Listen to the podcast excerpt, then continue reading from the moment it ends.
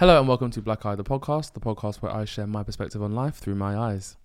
Hi guys, welcome to episode five of, yeah, five of Black Eye, the podcast. I couldn't remember. This week, the topic is going to be, or I should say, this episode is called "Letter to My Younger Self."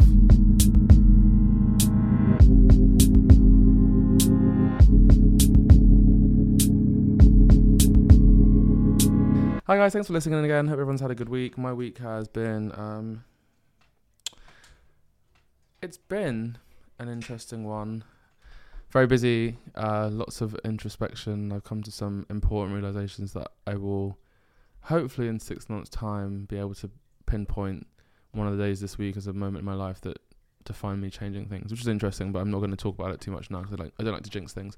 But um, yeah, interesting developments and decisions that I'm kind of like hoping will bring more positivity in the creative side of my life.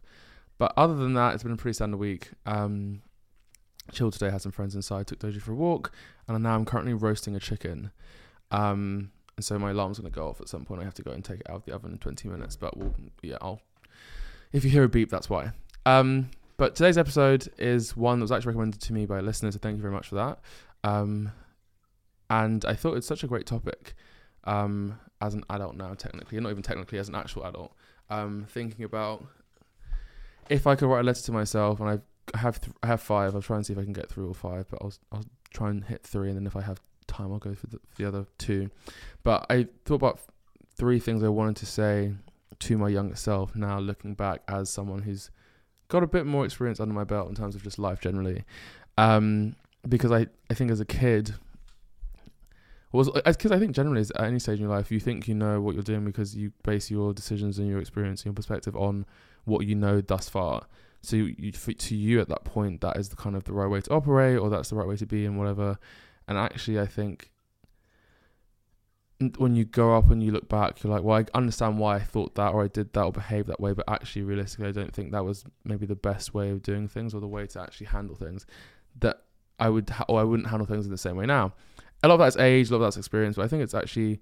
I hope that my letters to my to myself will help listeners perhaps think about things they've learned since growing up, and also things maybe they could learn and want to change currently. Because I try and think like at my 27th birthday, I always every birthday I try and think about what I want to try and focus on or, or, do differently in the year going forward. And this year for me, it was trying to be less um, explosively reactive in situations. Sometimes I can get very passionate about things very quickly or get annoyed about things I believe in and kind of like really go for it. But I've been trying to be calmer about things and actually just take a, a beat and be like, okay, wait a second, like fine, that's how you feel, you know how you feel, that's what you think, entitled to and probably valid. But is this the right way to handle it or express that? And is this the right time to do it? And just that just kind of thinking things through in a different kind of way.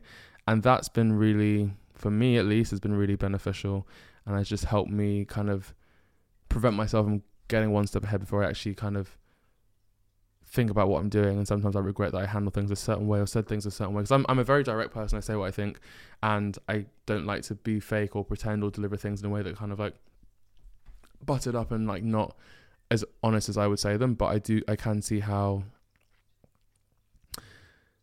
that can also affect people who aren't necessarily as direct or like need things delivered in a certain way or kind of take things personally. So that's what I've been working on. So actually, this letter's a good one because actually, there's things that I've learned about myself since growing up that I definitely haven't sat down properly and thought about. So number one would be, and this is not in order of importance. This is just the first one I thought of. Don't take things so seriously.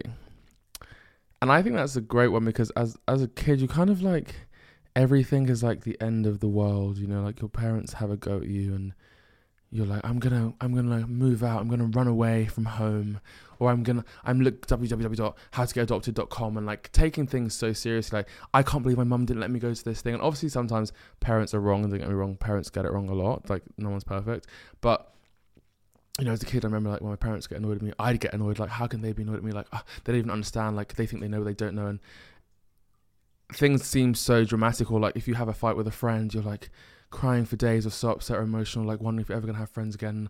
Oh, what did I do to deserve this? And blah blah blah. And actually, it's like we're, we're very emotional as kids, and I'm sure puberty plays a role in that and how you kind of handle and process things. But I remember just thinking as a kid that like I took everything so serious, and I get so in my head and so worked up, and I and it's partially still in me now as someone who ruminates a lot and likes to really think think think things through. And I would just get into a point where I'd be like constantly thinking and thinking and thinking like oh my god what about this and what about that? And yeah I just think as a kid nothing is that serious or that disastrously important that you have to kind of pour your whole life into I remember some friends that I fell out with and I it really would devastate me and I kind of think a lot about what that meant about me as a person. Why did this person not like me? That was that because I was someone who had a flaw, or I wasn't cool enough, or wasn't good enough, or you know, I, I always thought it was to do with a fault in myself. Or you know, if I got in trouble at school, or I didn't get the grade I wanted, or I didn't feel super popular, I didn't feel like people liked me. That would really get to me, and I just I remember I would just I was very insular as a kid. I didn't really share much about how I was feeling or I thought up and for a long time, up until kind of maybe like the last three or four, four years, I've got better at sharing with my friends and talking about how I'm feeling, talking about my day and that kind of thing. But as a kid, I was very instant. I, I would really, I'd get home and I'd get back from school and I'd just sit on the floor and think and be like, okay, well, oh, this person said this today, so that probably means this, this, and oh, like that must mean they think this about me, and I've got to make sure that they don't. And like, oh, these guys at school, this group of guys at school don't like me, and they say it's because of this and that, and like that means that that's bad, so I should probably change how. I, and just, I would really take everything to heart, and I'd be worried about oh like if I don't if I don't pass this exam then I'm not gonna get into uni and I'm gonna be like not get a good job. I'm gonna disappoint my parents and like have no money and like everything was so serious to me as a kid. And the reason I say this one I think is really important if you're listening and you are like younger than I am. It's very emotionally draining to to use that much energy all the time working yourself up and it makes you it makes you kind of see things generally from a catastrophic view and always you always think that things are going to go wrong and things always work themselves out.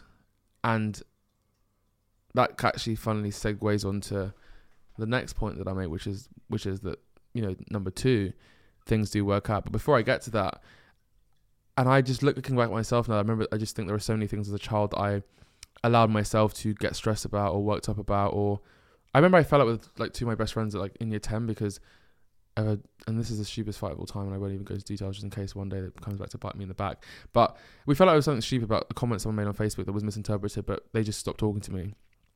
And they were the group. It sounds like I'm crying. I'm not crying, by the way. And they were the group that I used to go to lunch with every day. So I had no one to go to lunch with. So I ended up like having to kind of like find a new friendship group and try and repurpose myself. And that was really actually that was really actually I'd say heartbreaking for me because I you know I, I felt like well if there's a group of three of us and two of them can turn their back on me, then like I'm obviously not valued, I'm not important. It really was really stressful for me. Um, and I ended up finding like better friends who I'm still friends with now. One of them is getting married. I'm going to the wedding. You know, so it, it works. It works out. But I think when you take things so seriously all the time and get yourself beaten up and into dark place, you can actually end up like not enjoying life. And that's why it's like if you worry about everything all the time, you miss the good moments. You are too busy being stressed and worried, and you end up not being able to enjoy the beauty of life overall, where things are typically good and there are things to be happy about. And it's never going to be the end of the world. You're still a child, you're still young, you're still whatever age I am, whatever age you are as I'm writing this letter, but nothing's that serious as a kid. Like even exams, even grades. Like if you get bad grades at GCSE, you can still get good A levels. Even if you fail your A levels, you can retake them and you can re-apply to uni multiple times. And even if you flop your uni degree, like don't take anything so seriously because there's always a way to deal with it or fix it. You just have to kind of figure it out. So that's number one. Number two, things always work out. And I've come to, and this maybe is partially because of the way I live my life quite chaotically, that I end up in situations where things are pretty stressful and intense all the time. But I've come to learn, realize, and respect that things will always work themselves out. Um, you just have to give it time and have faith that that's going to happen. So again, the scenario I was saying about not having friends for the first few weeks, it was kind of awkward. Not having friends to go to lunch with, it's kind of awkward, and I would tag along with this group and tag along with this group and like maybe eat lunch by myself. And then eventually, I just kind of said to these guys, "Oh, hey, do you guys mind if I come to lunch with you?" Like, going forward. They're like, yeah, cool, whatever. Like, you know, um, we meet here at this time. We try and get out of a lesson, and we all kind of meet at the, at the outside our form, and then we walk over to the canteen. And they took me in, and it's like, I now looking back, the people I became friends with after I fell out, my previous friends were a better match to who I was, and so actually that situation at the time was super painful, but it worked out for the best. And there are like even more examples. I think now, like I remember applying to unis, I had no idea what I wanted to do, and I was stressing about my career, my future. And if I choose being a lawyer, or like I choose that, or I choose not being a doctor, I, then I can't go back because once I've done my A levels, I've done my A levels, so I can never change. And I just remember being like worried that if I made a bad decision, then it would kind of again be catastrophic. But then it worked out because I ended up, you know, going to Bristol, which I loved, and like law was intense, but I did a law degree and ended up then switching to finance, and it wasn't necessarily a, a pathway that I planned on, but I got a great job and I'm happy with my job and, and I'm there now. And so it's kind of like you can sit and stress about things for ages and really worry about, you know, what's going to happen, but things work out. And of course, this is in no way me saying that it's not good to take stock of how you're feeling and be worried or be concerned about things, but realistically,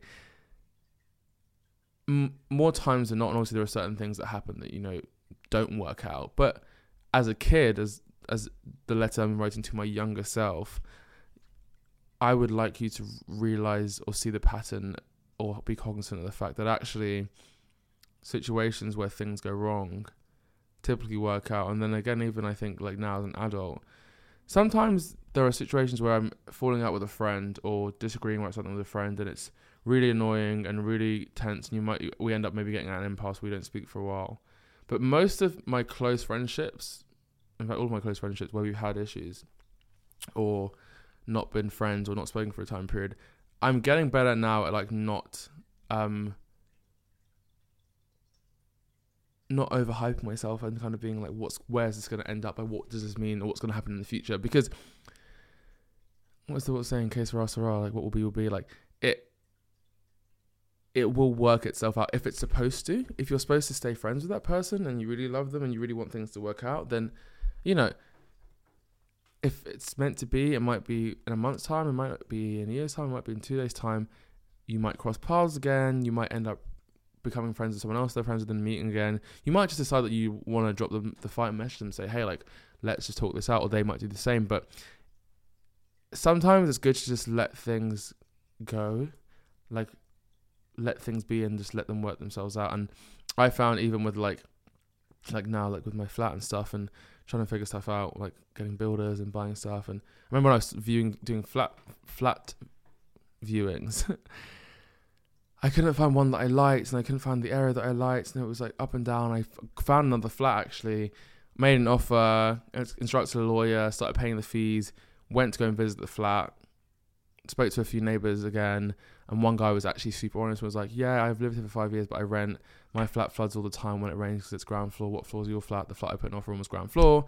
Um, he said, "You know, this used to be a property that I think back in the 90s where people, some drug addicts, had a problem on the roof, and sometimes people still break in on the roof and then they go up there and do like meth or whatever." I was like, "Okay." And he was like, oh yeah, and then behind the building, it's the alleyway that leads to the restaurant. So all the builders are out there late at night smoking when they finish their shifts at like 11, 12, sometimes 1. They drink out there, they sing out there. I was like, fine. Bikes get, uh, bikes, bikes get stolen out there. The list just went on and on. So I pulled out from the flat and that was really upsetting. I was like, well, this is kind of unbelievable. I found someone that I really liked and then I have to then pull out like who who who does that happen to that they find out that actually the place they're about to buy has like crackheads like inhabiting the roof. But then I kept searching. I just kept going, kept my head up, and then two weeks later, I found the flat I live in now, and it was the best flat I'd seen out of all the like 20, 30 flats I'd viewed. Best location, two bedroom, and it just was like it just it just worked out for me. Um, and that was when I kind of was like, wow, it's interesting because like a, two weeks ago, if you told me that this would happen, I would have not believed it. I would I was so stressed and so on edge and so annoyed and so like just pissed off that I was in the situation I was in and I would never have guessed that it was it would all resolve itself in two weeks. Um, but sometimes it's like having that that co- confidence or com- comfortability in or that belief and trust that you know things will work out um, as they as they need to be. And you know, even sometimes I think with work things, you might get a project and be like, "How the hell am I going to do this?" or "How am I going to make this week work?" or "How am I going to get this deadline out?" But things typically resolve themselves in a natural way and like there's like life is very cyclical i think. Sometimes you go through phases of like things oh drop my phone. Sometimes you go through phases of life where things just are fine and work out perfectly and there's not an issue and and sometimes you have issues and then you one you're in the cycle of issues you forget that actually before the cycle of things not being so great, I was in a good good patch and a good period, and like things kind of do cycle through, and like you might have a lot going on, it's annoying and stressful, and then it ends up being fun and it works out again. But you just have to remind yourself that that is kind of the pattern and cycle of life. So I think yeah, it's um that's one thing I always try and like and like like I I can't find my wallet currently, um, and I need to find it, but I'm just trying to not stress because like either I find it and it's here or I've lost it and I think it might be work, but either I've lost it or I haven't lost it. Either way, I'm gonna have to deal with that at some point. But I've just been looking around as I can. I've been searching stuff and then like asked a few friends, but I just it will work itself out. It's gonna be somewhere. This happens to me all the time. I lose my wallet, but I, what I don't want to do is like let my overthinking and worrying nature mean that I then I'm on edge for days because I can't find my wallet and I'm freaking out like oh my god what's gonna happen like what like and I did this before when I lost my wallet a few months ago I think I told I think I mentioned this on the podcast um, when I lost my wallet and I was freaking out and it's just not worth the energy you lose from stressing about it all the time I'd rather just be calm about it and just kind of keep a level head and then that will help me that will help me get through the situation in the best way possible number three is is um a slightly deeper one, and it's don't be afraid to take risks in pursuing your dreams. And at 27, as I look back at myself and my passions and hobbies and interests I had as a kid, I knew very clearly I loved art. I loved acting. I loved like performing. I loved music. I loved writing music. I loved playing the guitar, the keyboard. Um, I loved I loved being creative and I think I reached an age where so essentially when I was um, when I was in between the first and second year of uni, I went to an agency to try and get like picked up for acting, and the guy said to me, "You will only play drug dealers, a schoolboy, or a gangster." And this was not him being like well, it wasn't appropriate, but it was it was not him being mean. He was just saying like, those are the roles we see for black guys. That's what you're, you're going to get cast for. And I said, okay, fine, yeah, whatever, cool. Um, I'll make it work. But when I got home, I remember thinking like, wow, I there's not space for me in the creative world to be the kind of creative person I want to be. And then I kind of I remember that was the point where I started being more practical about practical about what I wanted to do and what my dreams were. And they my my dreams and like ambitions and goals became marred with like logic and practicality and calculation of risks and reward. And I think I wish I could go back to myself when I was twelve and say to myself like keep playing the guitar and and keep practicing and keep singing and keep acting and don't be shy. I think I was always and I did a lot of you know musical theatre and drama and stuff at school, but I was always kind of scared to say that's what I wanted to do fully. Like I wanted to be an actor. I would say I like acting, and I I kind of never really actually allowed myself to fully admit that's what I wanted to do. And I have friends who did that at different stages of their lives, and most of them it's worked out for them, and they've had varying degrees of success. And I I wish I had kept the conviction I had in my heart and not become um I guess be- become like an adult really. I'd lost my childhood innocence essentially and just kept that same level of dedication, desire and passion. I remember dreaming as a kid like I can't wait to like be on stage and perform for them this many people and do this and do that and whatever. Cuz I just love doing it. I love doing theatre at school. I loved acting. I loved singing. I loved doing all that stuff. And it kind of when I got to uni and I was like I was out of the like the school bubble where I kind of I'd been in the drama like on in the drama club drama kind of like circle for years. So I always did, I did like two or three plays a year, and I had my friends, and we, I knew the teachers, and I like was involved. Oh, there's my timer for my chicken. I was involved in you know all of that kind of stuff, and then when I got to uni, it became more like serious because you know I was studying for a degree for my career, and everything felt more ancillary, like the kind of the other passions I had, and I was super stressed and worried about doing that, and I kind of like told myself I had to drop that and not be distracted, and I, I kind of let that go for a few years, and didn't really act at all. I didn't act at all at uni. I was too I was too scared to join the acting club because I went there one day to see them all like rehearsing for something, and I was like, oh my god, these guys are like so dedicated. That they they like they're so good, and they know they know this is what they want to do, and they're clear that, that they want to be actors and they're at uni, but actually acting is their passion. And I was too scared to ever allow myself to truly like accept or admit or claim that I that's what I wanted, and I was scared to pursue those dreams fully. And so I was like, well, I can't compare to these guys because I'm just not like on that level. I don't have the same energy, and so I just pulled out and, and drew away. Um, and I stopped playing keyboard. Like I'd play every now and then with my friend Harry. we'd go to the studio, the uni studio, and play and like write and you know jam or whatever. But I never really did anything fully, right? I never just sat down and said, okay, well, I'm gonna keep acting or I'm gonna keep auditioning for stuff. And I kind of lost like a, a year or two in that. Luckily, then I kind of came across some friends that kind of pulled me into creative endeavors, and I've done a few things since. But one thing I lost was, or I've, that's kind of been dulled, is that same conviction and passion and desperation to do those things that I know I loved. And so I say to my younger self, don't let the world dull your passion and your dreams. And There's and there's nothing wrong with taking a risk, and there's also nothing wrong with failing. Um, and that kind of ties into it as well. I think my fear of like doing things and not, you know, being a Nigerian firstborn male in the UK and being black, right, and having to kind of being raised saying you have to do things at a high standard because people are going to judge you at a high standard because you're of color and you're whatever. You know, you kind of learn that all that we can accept is a star is the best. And so with creativity, it's kind of like okay, well, say you want to act, you audition, audition, audition, audition, you keep failing. Like that's failure, and failure is not good or you want to you know make music and you're putting music out and people don't like it and it doesn't go anywhere and you've embarrassed embarrassed yourself by putting by opening up yourself and exposing yourself to the world and letting them know what you want to do and then you failed and it's embarrassing. And i think i deal a lot with like what people are going to think and that's my next point. Um it doesn't matter what people think about you that's number four.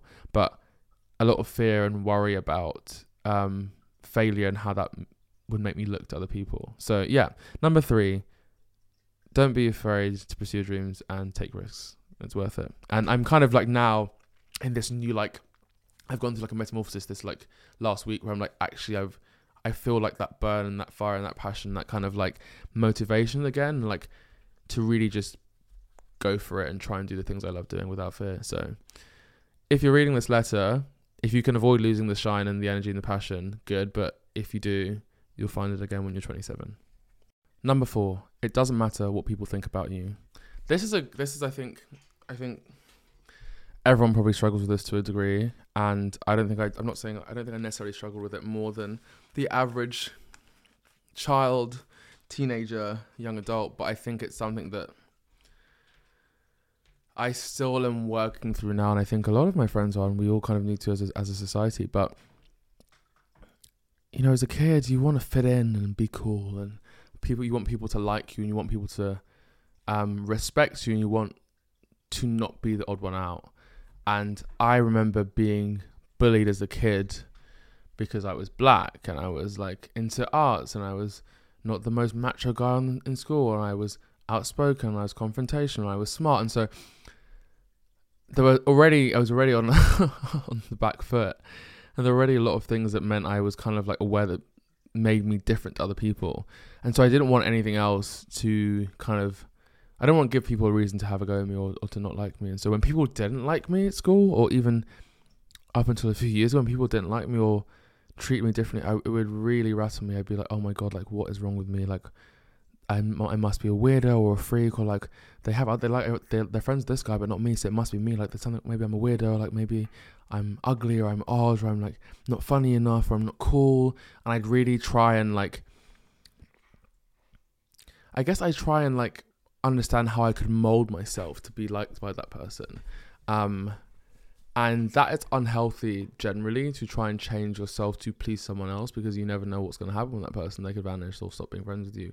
But also for your own sense of self it's very damaging to not have a strong sense of self and try to adapt. And that's one thing like, i think i have that I, I class that as a skill but also it can be a curse is that i'd say i'm quite a chameleon that i can blend in different scenarios with different people in different groups and bring out different traits of myself as necessary to uh, to just thrive in that scenario but adapting and changing who I think are different things, or you know, showing different versions of yourself versus like putting on a persona or personality of different things. And I, I think as I got to sixth form, I kind of went through this kind of like state of rage because I realized I'd been kind of trying to appease people at a school that was full of a lot of racists and problematic people and just people that just didn't uh, like any school there were problems right? And I'd been trying to keep everyone happy and be friends with everyone and like make sure people liked me. And I realized actually a lot of these people were never gonna like me and I didn't need them to like me and I just needed to be myself and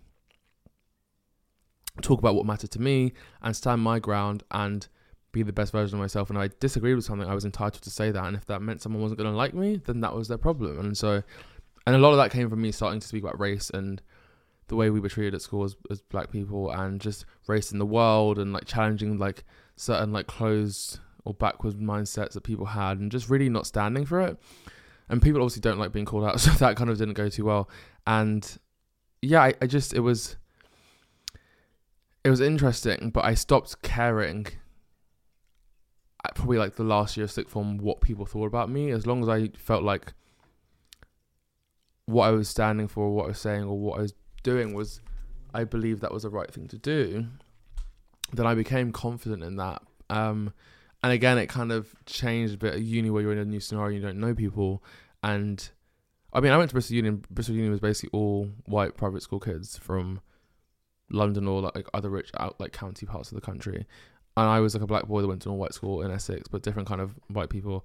And it was actually really weird because I didn't, I just didn't understand the culture. I hadn't skied, I didn't have a signet ring, I didn't have parents who did X Y Z or like were CEOs. I hadn't been like to all these like I hadn't been to Nairobi and Kenya and I hadn't been whatever, and it was just very weird. And so I had to kind of be like, oh my god, like even though I know who I am, like I know that I'm gonna be the odd one out here. So I was really like desperate to try and be a version of myself that would appease these people and make them be interested in being friends with me. And I think at times I was kind of performative and would like show interest in certain things or speak a certain way or kind of re- react a certain way. Or if I disagree with something, not say anything, just not to rock the boat. Say, oh yeah, that's fine. I think that's fine.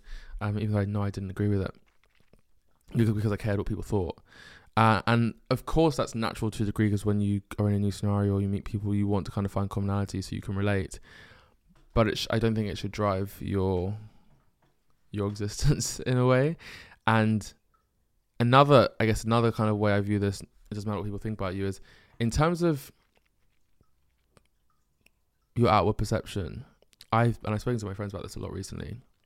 There's this thing with maybe it's a social media thing because obviously people you have to share things as you're doing them and as you kind of build your following as you're doing them and people's your friends follow you on those pages so they see your attempts or endeavors or hobbies uh, uh, endeavors sorry or hobbies or interests um whereas maybe before like that wasn't the case you kind of just you hustled and you had to grind in the background and you either got signed or had a deal or like you were doing well but i think there's a, this big thing on social media about like being embarrassed to say that you like things or that you want to attempt to do something. There's kind of like, oh, but what if I say I want to do it and people like think I'm a weird or they don't think I'm I don't think I'm gonna be good at it, or they judge me for it, or they think I'm like getting too big for my boots, or they don't like it, or I, what if I fail, or what if I don't achieve it, and like it's embarrassing me being beggy and like posting like reels and doing that. And I remember I posted my story a few months ago. I was like, so I came to a realization. I was like, the reason I've never really, I guess, gone as like as hard or as like completely at, at this kind of creative side to myself. So I was, I think I was embarrassed to be the kid that was trying to be a content creator. I found it like people, were, oh cool, whatever. But no one was ever, no one ever had a negative reaction to it. It was in my head that I just felt I looked like a loser. Oh, like please watch my YouTube channel. Please watch my YouTube channel. Oh, I'm doing this like um lockdown diaries thing. Oh, like please into my podcast. I felt like a beg, and I I am someone who hates who hates like asking for th- things or like needing stuff from other people in that kind of way. And so like with content stuff, you kind of have to ask people to follow you and ask people to share and ask people to comment, ask people to engage with your content. You need support from people. And so I would used to just hate like posting like, oh, I did this, like, oh, here's me trying to be funny on the reel that I filmed on my own in my house, like last night, edited all day today, like. I want attention, I want likes, but or like I'm making this video that I edit spent like four hours editing and I post it online and I only got ten likes or that's or ten views even like that's annoying, and I was embarrassed that you know things weren't going well and I wasn't like I wasn't Nella Rose, I wasn't KSI, but there's nothing embarrassing about attempting things and I think it's funny because I know that when I look at my friends or other people that I follow that are attempting things or starting new projects or going down new avenues or whatever, I'm like good for you. I'll share it on my story. I'll comment and say, great, I'll listen to the podcast, I'll, I'll do whatever. And I don't in any way ever kind of think negatively about it, but I have this, and maybe it's a negative voice thing, I have this feeling that when I'm doing I'm like, oh, people are probably looking at me thinking, oh God, here he goes again. But that isn't the case. And i am still coming to terms with it now, but I'm, as I'm writing this letter to my younger self, I'm still working through it, but I want to kind of say this in a letter to help my younger self start on the journey earlier of not caring. And it doesn't really matter, I think. And everyone that I do talk to when I see them, they're like, "Oh, I love that you're starting a new podcast. I loved your last podcast, and I don't even have ADHD or OCD, but I just listened because I thought it was great and I wanted to support you. Or I love your, I love that you're doing these reels. Or I, I watch your YouTube videos still, or whatever. And I think they're good. And it's like, no one's ever been like, "Oh my god, it's a bit beggy, mate. Like I would stop doing that if I was you." But like, my whole thing is that I think people are going to think badly about me, but also even if they do, who the heck cares? It doesn't matter. People come and go some friendships last, some don't. Some relationships last, some don't. Like these things are very fickle in the grand scheme of things when you're talking about yourself, your life, your career, your hobby, your passion. Um, and I think it's a lesson that we could all do well to actually pick up on and learn from earlier and as soon as possible because that's what I think holds a lot of a lot of people back is the fear of failure and then the fear of negative perception generally, and yeah, it's um, it's not healthy. So yeah, focus on yourself, do what you want to do, and the rest will come and follow as it should. And if people also, if people don't support you, or people are negative, or they say whatever, do you really want those people in your life? Are those people you really want to be friends with, or people you want to be hanging out with? No. So actually, it's probably for the best that you can identify the fake friends or the unsupportive friends or the people that you don't need to put as much time into in that way or that are also, also identify the friends that are just not friends that are going to listen to your content or engage with your content and that's fine because your content's not, not going to be for everyone but figuring out you know where people stand is fine but no one's ever going to be like oh my god I, I blocked you and unfollowed you because I just think it's so embarrassing that you're trying to do something that you enjoy it's not going to happen so don't let life get you down five is and it's one again that I've learned recently, and as I talk about it with my friends, I'm actually like, yeah, it's so true. Open up more. That's the, that's my advice to myself. I was always the friend that I spoke about this last week on boundary when I spoke about boundaries in the episode. But I was always the friend that would be the therapist for my friends and be on calls for hours and hear them crying and be like, no, it's okay, and supporting them and like talking through things for hours and days and weeks and and then people be like, "How are you?" And I'd be like, "Yeah, I'm actually good. Like, well, what's going on with you? Nothing really. Like, literally just been working, seeing friends." And that was honestly always my default answer. My default or default? Default answer. I'm gonna say. Um, I would just say that. I genuinely believed it, and no one ever challenged me on it because it's like, well, they're like, why would this guy alive? He's got nothing to say. Like, what, what am I going to do? Like, put a gun to his head and force him to speak and say what's on his mind? Like, obviously not. So people would just not say anything. And then eventually, like, when I went through therapy, my therapist was like, you know,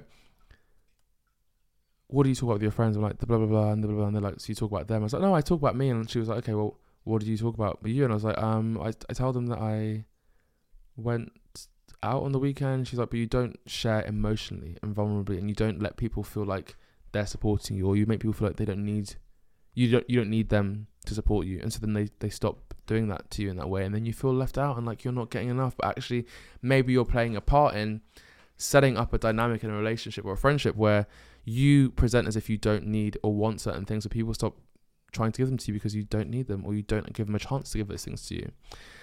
And one of my best one of my best friends, Gray, was saying how like we've become cl- so much closer in the last like three or so years because I've just started being more open with them and talking about when I'm having a bad day at work. And that's the thing. It's like it doesn't have to be like, oh my god, I'm gonna die. I can't go on. It's like sometimes just being honest. It's like, oh yeah, I'm good actually, but I had a bit of a crappy week. Like this happened, just really pissed me off, and it's it's small and it's mundane. But it's not that you're burdening burdening your friend by sharing that. It's just that's the kind of the discourse and the components that make up a friendship. Is like talking and sharing things and like oh like you never believe what I read today, blah blah blah blah and just talking about that, or like, oh my, or like, oh I had a fight with my mom, or like this person pissed me off. But like, you have to share. It has to be a two way street, and I think balance is always important. And I just never felt like I, I always felt like I didn't need to. I felt like you know what, I I could ask this person or tell this person a story, but I don't really need to because I know what I'm going to do, and I thought through it. This comes back to the point number one about me overthinking things. I've thought through it for hours and days, and I know that this is the this is the best outcome. I'm very much kind of a person when it comes to decisions or situations. I'll just think about it until I bottom out every single possible route or outcome, and weigh up the facts and pros and cons. and Then be like, okay, the best thing to do is probably this, and then I just do it. So I'm always like, I don't think I need to speak to someone else to get that because I know what I'm going to end up doing and I know how I feel about it. But then actually, you get surprised when you do start talking to people and sharing your experience and asking questions and blah blah blah. That actually sometimes you get perspectives from people that you didn't even expect. Like you tell someone that you're just telling on the off chance because you're having a conversation, they share a really insightful piece of information or a really useful perspective on something that you wouldn't even have thought of because diversity of thought is always better.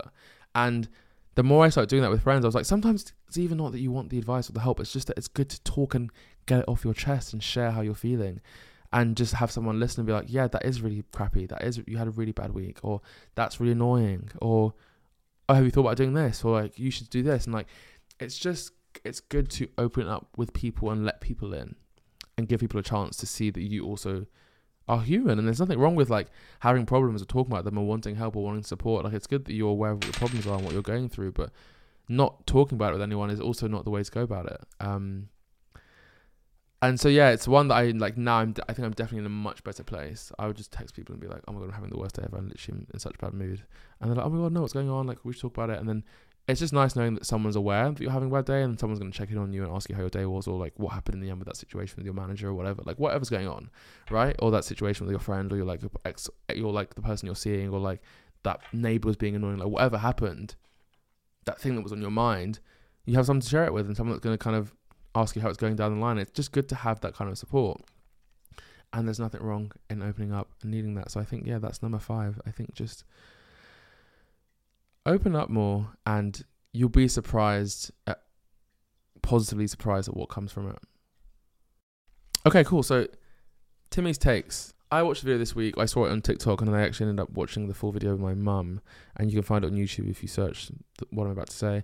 Uh, it's Elizabeth Gilbert talking about distinguishing between hobbies, jobs, career, and vacation. And I was just scrolling. I don't normally, I don't normally like these like motivational videos with like, okay, let me talk to you guys and tell you about this. So you stay with me. One, you got to do this. Two, you will always learn this. Three, if you, but it captivated me straight away, straight away when I was watching because she just has great delivery. And the video basically she talks about the difference between those four things I said hobbies, jobs, careers, vocation. And it's really interesting because I never really thought about the difference between them or that there really was that great difference between them. But I learned a lot from this video. And she, so Elizabeth, Elizabeth basically says that a hobby is something you do purely for pleasure with no desire or need for reward, return, or like compensation. You just do it because you love doing it and you have no desire for it, for it to become like your life or like your job or your passion or you're not planning it to go anywhere or go, go anywhere or like for you to get better at it and evolve and then be able to do xyz you just do that thing because you like doing that thing. For example you might just be gardening because you like gardening or roller skating or knitting or crocheting whatever. That's hobby. Job is something you have that is a means to an end. It provides you money to, to pay for the things you have to pay for. Bills phone electricity nearly said gas then but yeah um petrol. Um all those things that you know you have these outgoings that you have to deal with each month, and the job is the means to get that. And it's an, and it's a contract, an agreed exchange that I give you this service, you give me money, and I go home. That's the kind of situation. And job doesn't have to be something that you love. It can just be something that you're literally doing for that purpose. Like I want to be a singer, but you know, um, I haven't made it yet, so I work shifts at my local restaurant so I can pay my bills and I can afford to eat and go out and see my friends and have fun a career is like your long term plan for or the trajectory you're on within your job or you know what you want i guess not always within your job but i guess what your long term trajectory is and where it looks like your progression is going. And one thing she said was if you hate your career then you should get out and start again because if you're working hard and engaging in something and progressing and kind of getting promotions in the career path that you don't want to be in then you're wasting your time. Um and then the final one was vocation, and this is one we probably all know, but don't use the word vocation often. Is vocation is something that you it's your calling, it's your purpose, it's something you love to do, and you know it's your purpose in life. Is that that's the thing you're going to do. And this is interesting, right? Coming from the um, from what I just said about my letter to myself, and I think it was number three or four where I said, you know, don't be afraid to pursue your dreams and take risks. And like that's the thing I think with my vocation, I've always known what that was and what I loved doing, but I I didn't always allow myself to acknowledge that, or I kind of dulled it down and silenced it a bit because it was scary to actually accept that and do it. But hey ho, 27 years, still I'm still young. I've got I've got time to go. But I thought it was cool to actually like. I was talking to my mum about this, and I was like, "Do you have hobbies?" And she was like, "Well, yeah, of course I do this and I do that." I was like, "Those aren't hobbies, mum." Like, like watching TV is not really a hobby. It's just like you're chilling. But my mum was like, "Yeah, actually, I th- you know, I think a lot of my like my dad's the same, and I'm sure a lot of Nigerian parents are the same. They just work and get stuff done and don't really take time to relax because it's always kind of like, what purpose is this serving? I'm doing this so I can like keep things going and be a good parent and, sup- and be a good and support my family and whatever. Be a good hu- be a good husband or wife and." It's good to have things to do that you just like doing for the sake of doing them. And I was even thinking myself, like, what hobbies do I actually engage in? I don't go to, go to gym a lot, and that isn't really a hobby. That's more like a I say that's more like a job for me. Like it's something I have to do. And it's it's an exchange between me and the gym. The contract is I go to the gym. If I go to the gym consistently, I will get a better body. Fine. Um, I bought roller skates. I re- I really want to roller skate. I just haven't had the time. But that was a potential hobby. Uh, and again, I said to my mom, like watching Netflix and watching TV is not a hobby. It's just a pastime. Um, I don't have a, I don't have anything I do just for the sake of doing it for return, and that's why I'm so I'm trying to now work on building into my week time to experiment with hobbies or actually just pick up roller skating again. It's getting dark now in the UK. It's like it's pitch black outside now, and it's what like just gone seven. So I'm not sure, but I'm gonna try and hopefully find time to build that in. Obviously, I have a job, I have a career, and I know my vacation. But I would encourage you, listeners, to sit down if you haven't already, or if you don't know what they are, and ask yourself: Do I have these four things, and am I clear on what they are? What's my what's my what's my um, hobby? Do I have a hobby? If not, can I find one? You obviously know your job.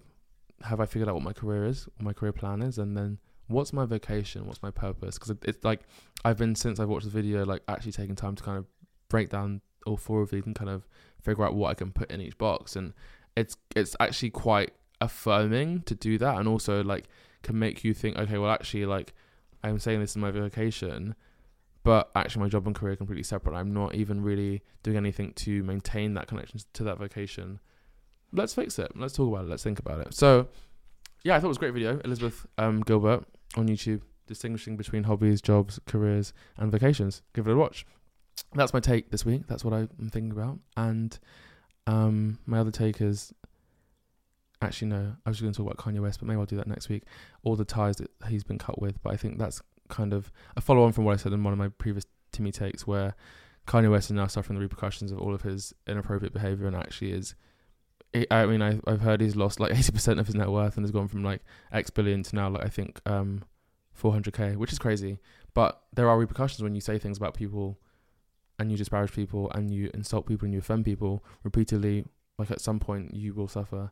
And I think he just took it too far. And anti Semitism is not cool and I think he, he got what he deserved. So that's my quick take on that.